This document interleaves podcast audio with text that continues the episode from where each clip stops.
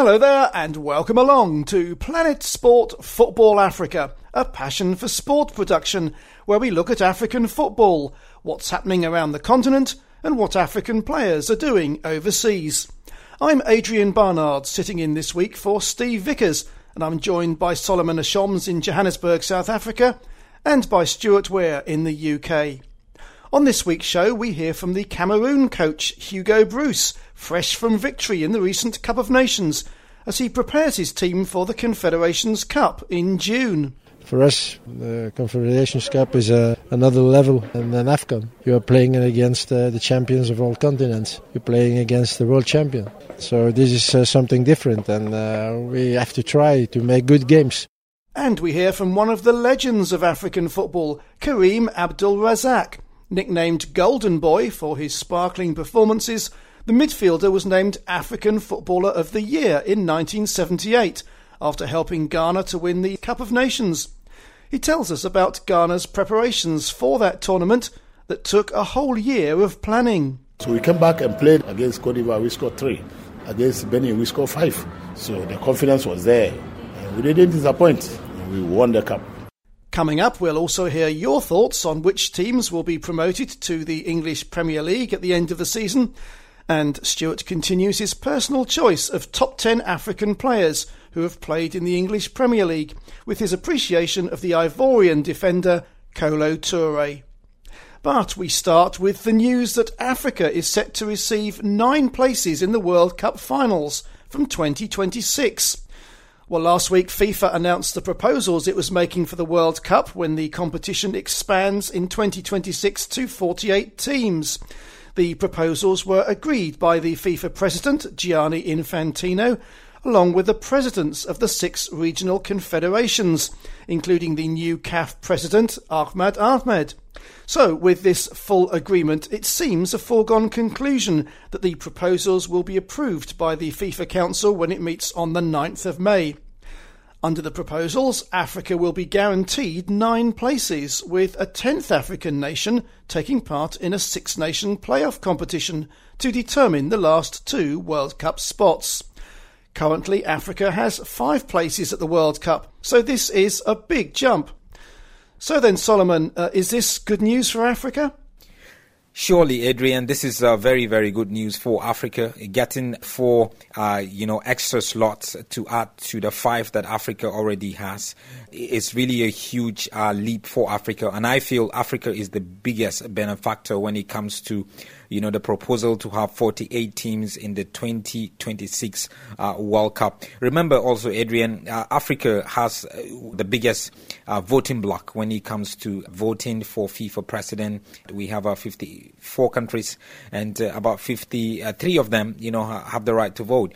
And this having the night slot actually would give a, a lot of other teams the opportunity to go in. I feel Africa has what it takes. The five slot has really limited a whole lot of uh, teams, and so I feel it's, it's really a big news uh, and a good news for African football because the more slots that we have, the more Africa would showcase its football across the world globally, and the more you know young African players would really grab the opportunity and go out there and try to uh, you know compete and, and show what they're made of. Well, uh, absolutely. Thanks for that, Solomon. And we'll have confirmation of those proposed nine places for African teams after the FIFA Council meets to make its decision on the 9th of May. Now, it's just two months since Cameroon caused a major shock by winning the Africa Cup of Nations in Gabon. Before the tournament, the team had been hit by the refusal of several high profile players to join the squad, including Liverpool's Joel Matip. But despite this early blow, the indomitable Lions progressed through the competition, seeing off the highly fancied Senegal along the way before beating Egypt 2 1 in the final to be crowned champions of Africa for the fifth time. The mastermind of their victory was their Belgian coach Hugo Broos. The 64 year old has been talking recently about the team's preparations for future tournaments, including the World Cup qualifying and the Confederations Cup in Russia that's coming up in June and July. Planet Sport Football Africa's Ng Anao asked Hugo Broos what areas of play he'd be concentrating on ahead of these tournaments. For us, the Confederations Cup is uh, another level than AFCON. You are playing against uh, the champions of all continents. You're playing against the world champion. So this is uh, something different, and uh, we have to try to make good games on this tournament. Uh, I don't think that we have to think about uh, semi-final or final. No, we just have to make good games against Germany, against Chile, against Australia. So we will have um, 10 days to prepare this tournament, and we will see what, what we can do there. What value will participating in the Confederations Cup be for this team that you're handling? No, it's a very good experience for this team because we did very well on, on AFCON, and now uh, we have a tournament which is uh, a level higher than AFCON. So uh, after this tournament, we c- can evaluate where we are on world level. Uh, if you play against all champions of all continents, uh, this is uh, the best teams in the world. So we will see how strong we are against those teams. What do the Indomitable Lions of Cameroon have to do to have an impact in this tournament? to play good.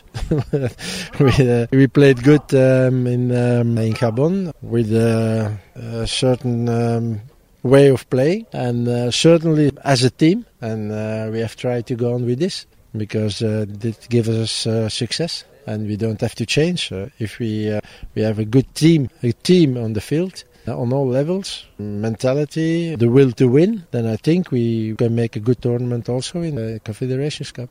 Let's come back to the AFCON. What are your reflections on winning the AFCON 2017? Not so many people uh, were expecting, not so many people would have put their money on Cameroon. Yes, this is uh, the nice part of it. Like you said, nobody expected it. And uh, if we are honest, neither we did in the beginning. so um, we put our goals. First was uh, to go through the first round and uh, we succeed to do that. And then we said, okay, we will try, we will try to be in the, in the semi-final. But this game against uh, Senegal gave us a boost of confidence. And from that moment, after the the victory against Senegal, uh, yeah, everything was confident, and you saw it in the games also against Ghana in the final, where it was 0-1 uh, for Egypt. But the second half, the way we played there, we we pushed them away. So uh, you see what can happen when you go to such a tournament with uh, no big ambitions. But the team grows in the tournament, and now uh, we have to confirm, and this is maybe the most difficult part of the game. You've talked about uh, your ambition of building a strong squad for the future. At what level are you in this plan, and are you satisfied with uh, the project this far? I think uh, I'm very satisfied with the work we did in one year. It's just one year that I'm a coach from Cameroon. We did a lot of work my assistant and me and my staff and uh, also the players. I think the players understood that uh, they have to change something. They have to change the mentality. They have to change uh, the way they were training. They have to change uh, many things. And they followed me. And now I think uh, with winning the CAN, uh, everyone knows that the way we did it was the best way to do it. So again, the most difficult part is coming now, is to confirm. And I hope that the players are willing to follow me again like I did the last year. That's Cameroon coach Hugo Broos talking about the team preparations for the Confederations Cup that begins in Russia on the 17th of June and runs for two weeks with the final in St. Petersburg on the 2nd of July. Now, as Hugo Broos mentioned there, Cameroon are in a tough group alongside Australia, Chile, and world champions Germany. The other group brings together the hosts Russia with New Zealand, Mexico, and Portugal. The top two teams from each group go through to the knockout stages. It will be a tough ask for Cameroon, but then again, very few people expected them to win AFCON, so they go to Russia with the best wishes of all of Africa behind them.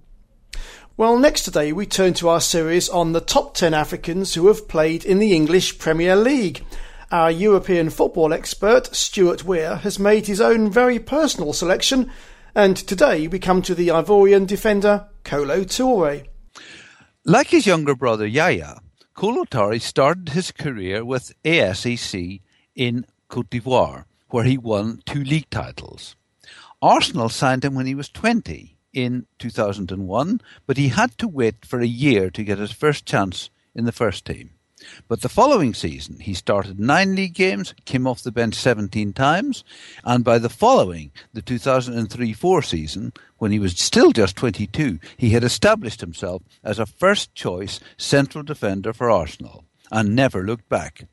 In eight seasons at Arsenal, he played 225 league games, scoring nine goals, often posing a big threat from corners. And in that time, Arsenal won the Premier League, the FA Cup twice, they reached the final of the Champions League, and he was part of that legendary Arsenal Invincibles team, which went unbeaten in the league from May 2003 to October 2004, playing 49 league games, winning 36 and losing none. Then in 2009, after rumours of a bust up with defensive partner William Gallas, Kolo left Arsenal for Manchester City for a fee of $21 million.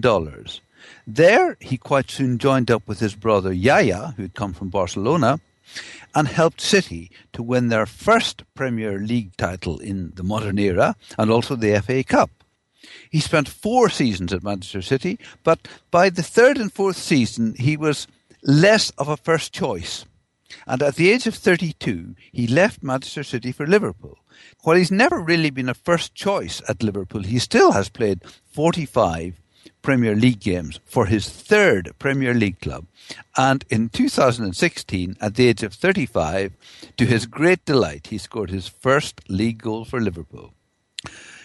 He was a real star for Cote d'Ivoire, playing 119 games, being part of the team that went to the World Cup for the first time in 2006, and also part of the team that won the Africa Cup of Nations in 2015.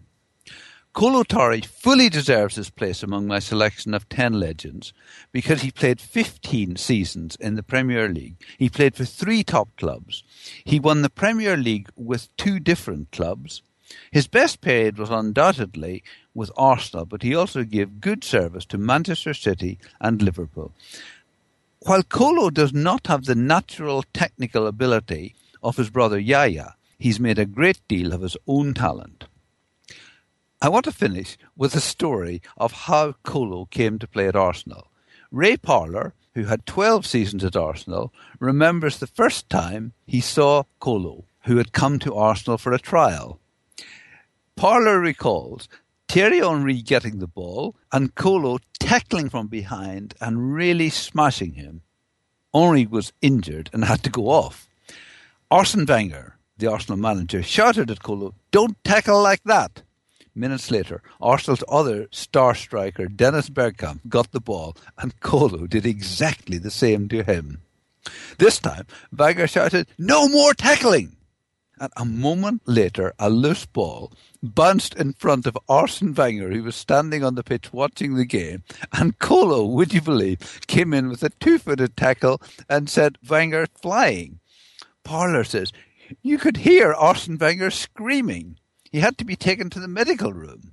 So, in a matter of minutes, the trialist had taken out Thierry Henry, Dennis Bergkamp, and the manager Arsene Wenger. Kolo was beside himself, feeling he had blown his big day. But Wenger said, I want to sign him. I like his desire and his attitude. So it all ended well. Actually, John Cross, in his biography of Arsene Wenger, says that Kolo Touré represented Arsene Wenger's ideal player because he came on trial as a raw and mediocre midfield player. But Wenger saw the potential and turned him into a world class defender. And Kolo Touré certainly proved to be a great servant of Arsenal.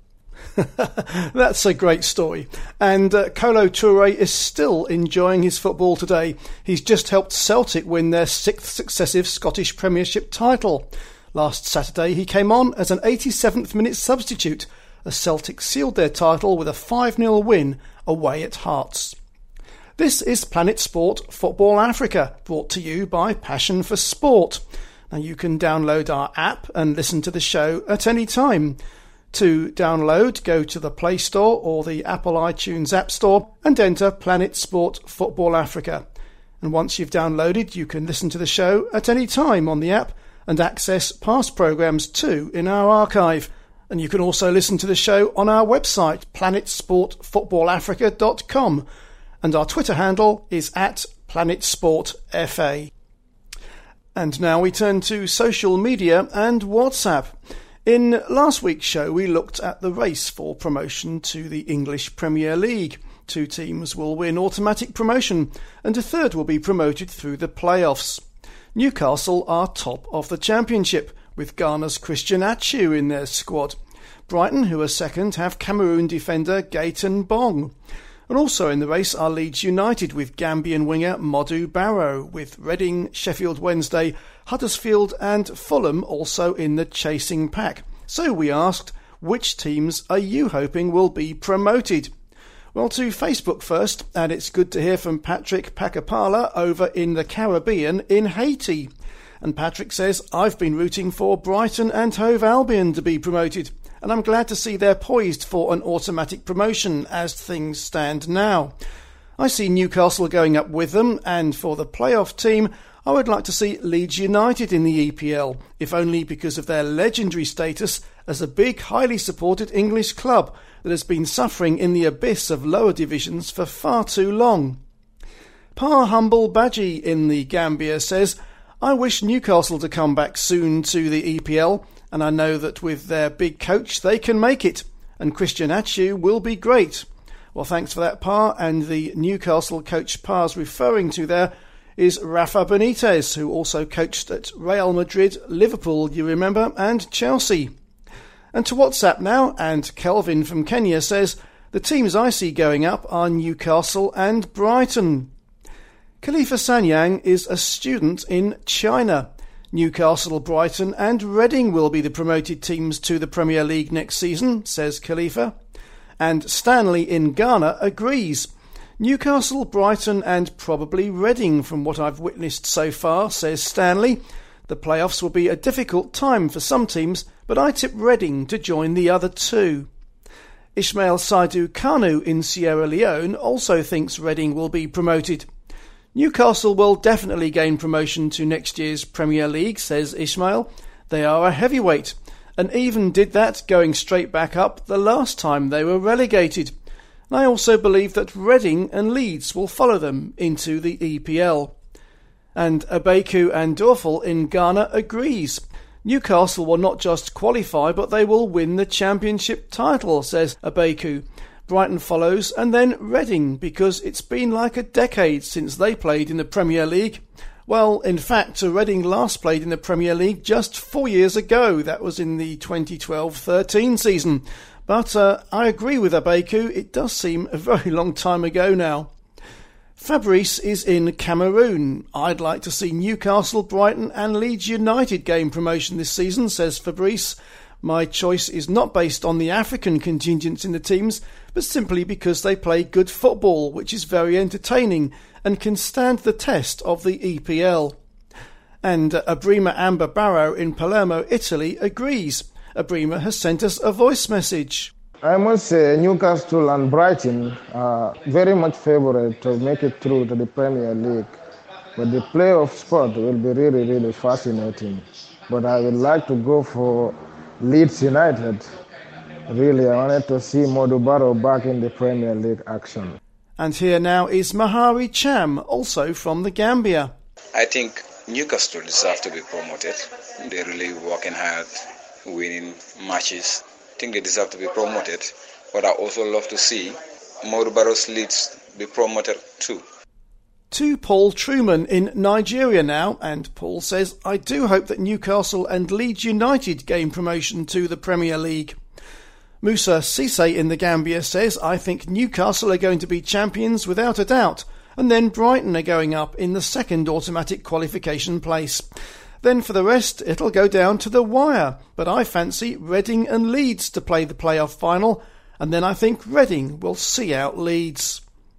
To Nigeria now, and Obina says Newcastle looks certain to bully their way to the Premier League. Brighton will follow suit if they can maintain their consistency, unless they decide to fall apart, like we've seen them do in the last few seasons. The playoff should be between Leeds United and Sheffield Wednesday, but I give it to the Carlos Carvalhal tutored side because of their experience in the playoffs in recent times and that side is Sheffield Wednesday. And Medlove in the Gambia agrees. I predict Newcastle and Sheffield Wednesday to win promotion, says Medlove. Well, there's a wide range of views this week about which teams will go up. Mwinga Mayambolwa in Zambia says Newcastle have been phenomenal and I expect them to return to the Premier League. Brighton should join them and coming to the playoffs I fancy Huddersfield, although it would be nice to see a team of Leeds United's calibre and history making a return after a long absence from the top flight. Yusufa Jame in the Gambia says Newcastle, Brighton and Fulham will win promotion. And finally, Aliou B. Conte, also in the Gambia, says I think Newcastle, Fulham, and Leeds United will qualify for the EPL. And uh, thanks to everyone for your comments this week. And once again, we had a very big response, so we're sorry if we couldn't read your particular comment out. Well, this week we're asking, as FIFA looks likely to confirm nine World Cup spots to Africa from 2026, how long will it be before an African team wins the FIFA World Cup? Does the expanded World Cup open the door for African teams and provide a realistic chance for Africa to win the World Cup? Or do African teams still have some way to go? Well, go onto our Facebook page at Planet Sport Football Africa. You can post a message there or send us a WhatsApp to plus four four seven nine double five two three two seven eight zero. That's plus four four seven nine double five 232 780. And now on Planet Sport Football Africa, we hear from a true African football legend, Abdul Razak of Ghana, who was the 1978 African Footballer of the Year. Razak played for many clubs, including the New York Cosmos, where he played alongside Pele, Germany's Franz Beckenbauer, and South Africa's Jomo Sono. Razak won the Nations Cup with the Black Stars in 1978. He's now 60, and when he was at the Nations Cup in Gabon earlier this year, Steve Vickers had a chance to speak to him. In this first part, Razak goes back to 1978 and explains how the Black Stars prepared. Till we hosted in 1978, we said this time we will not take it lightly. We have to be prepared very well. So the government came with a plan that to win this cup, we need to be the whole year concentrate. No league matches. Even the league matches is going to be played, but not on, uh, you know, but no, not to be champion here and there. It wasn't an official competitive league. We stay in camp for some few months. The plan for us to go to Brazil. So we went to Brazil for the first time. We have about six weeks. Play with some local friendly matches. At that time, nobody knew us there. So we went back to Brazil again. We have this high profile match like Flamengo, Vasco da Gama, Botafogo, all the top teams. We play with them. Maybe we play with the junior teams. We beat them. No, the senior team will say, no, no, no, we don't allow it. We say, wait, we are also a national team of one country. We don't allow a club to beat us. So it's a challenge, you know. We fight, we beat them. Before we left, they knew we are going to win the cup. So we came back and played a local, uh, uh, international friendly match against Cote d'Ivoire. We scored three. Against Mali, we scored three. Against Benin, we scored five. You know, so the confidence was there. And we didn't disappoint. We won the cup. Even though I will not say we won it easily, because the first match was tough against Zambia. They scored first in the opening match.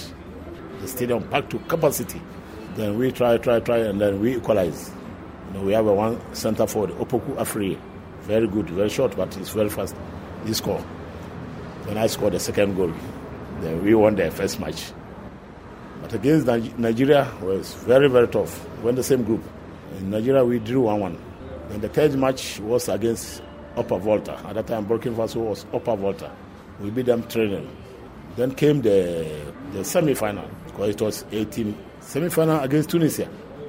Tunisia was the, the African representative in the World Cup in 1978 in Argentina. And they have the African best player also, Tarak Dhiab. Then the game was tough until the 76 minutes or so. I have to conjure my magic. So I saw our defender got the ball in our half. Then I was on the center circle. I moved a little bit forward and I asked him to lob this ball. And I saw the goalkeeper already. He was not ready. He didn't know what I was going to do. So when he, when he played the ball, I just stopped the ball dead, dead. When the ball dead, he, he took one foot forward. He's there already. He was not in the goal. He was out of his line, uh, the 18, outside 18. He didn't go to his goal. He came to me to congratulate me. So, together with this goal, then he said, yeah, the golden boy scored the golden goal. That's won the semi-final. Before meeting the Uganda in the final, in this same uh, Afri, he scored the two goals. I assisted one. So, you know, tournament I scored two goals. And in the end, I was voted the best player for the tournament. The same year, I got the African one. And the same year, I got the Ghana one. The same year. So that's my best moment in my career. So then, Solomon, back then, Ghana had a whole year to prepare for the 1978 Cup of Nations. Can you imagine that happening again today? Well, Adrian, it would be very difficult to allow any team, you know, getting the privilege of having a, a year to prepare for Africa Cup of Nations or even six months or a couple of months because of a lot of factors. A lot has changed uh, since 1978. A lot has changed in, in a way that television has uh, taken over also. So there are television rights that you have to look at. There are players also that are committed to their clubs all over Europe, all over the world and uh, clubs have become major uh, stakeholders when it comes to uh, football. Uh, back then in 1978, all the, the, Ghanaian players were based in Ghana. They're playing for clubs like Ashanti Kotoko, Hearts of Oak, and the Great Olympics. So it was easy to uh, suspend it, and and also there was not a lot of um, stakeholders when it comes to business people putting their money in football. But right now it's going to be very difficult because uh, a player spends most of his football career with his club, so uh, playing for the national team is not really the priority now for a lot of players. Uh, unlike back in the 1970s, when playing for the national team, playing for the Black Stars was a huge priority. So we wouldn't be able to see that anytime soon, is uh, Adrian, where you would allow for a lot of time for uh, any team to prepare. So I don't really imagine that happening anytime soon. But it's now been 35 years since Ghana last won the Cup of Nations. That was in 1982. So, uh, what do you think the Black Stars have to do then, Solomon, to win the tournament again? Well, the Black Stars since 1982, when they last won the Africa Cup of Nations, you know, it's been 35 years, like you rightly said, Adrian, and it's really sad because uh, in a couple of Africa Cup of Nations in the past, they came very close. Uh, recently, they played in the final in Angola a few years ago, and just this year they got to the semi-final where everyone was expecting them to pass through Cameroon to get to the final, uh, you know, and and play against Egypt and win, but they never really did that. And when Ghana won the Africa Cup of Nations in 1978, a lot of uh, people were actually, you know, calling them the Brazil of Africa because of the kind of football that they play. But a lot has changed now. I think the Ghanaian players need to show a lot of passion. There's been a lot of a problem with players who don't show commitment, who don't want to play for the Black Stars. And we also have to see a, a bit of a, you know help from the Football FA, Ghana Football Association. Uh, there's always the tension between players and the football administrators. We need to you know to eradicate that, and and the Black Stars need to focus and say, look, this is why we're here, and we're here to win, and we have to do whatever it takes to win. Okay, Solomon, thanks for that. Well, next week we'll have the second part of our interview with Abdul Razak as he talks about the lack of flair in football today compared with the time when he was playing in the 1970s. It's a fascinating discussion, and we'll also hear from another flair player, the former Nigeria striker JJ Okocha. And that's it for this week, but on Facebook and WhatsApp, we're asking as FIFA looks likely to confirm nine World Cup spots to Africa from 2026, how long will it be before an African team wins the FIFA World Cup? Does the expanded World Cup open the door for African teams and provide a realistic chance for Africa to win the World Cup? Or do African teams still have some way to go? We'll go onto our Facebook page at Planet Sport Football Africa. You can post a message there or send us a WhatsApp to plus four four seven nine double five two three two seven eight zero. That's plus four four seven nine double five two three two seven eight zero.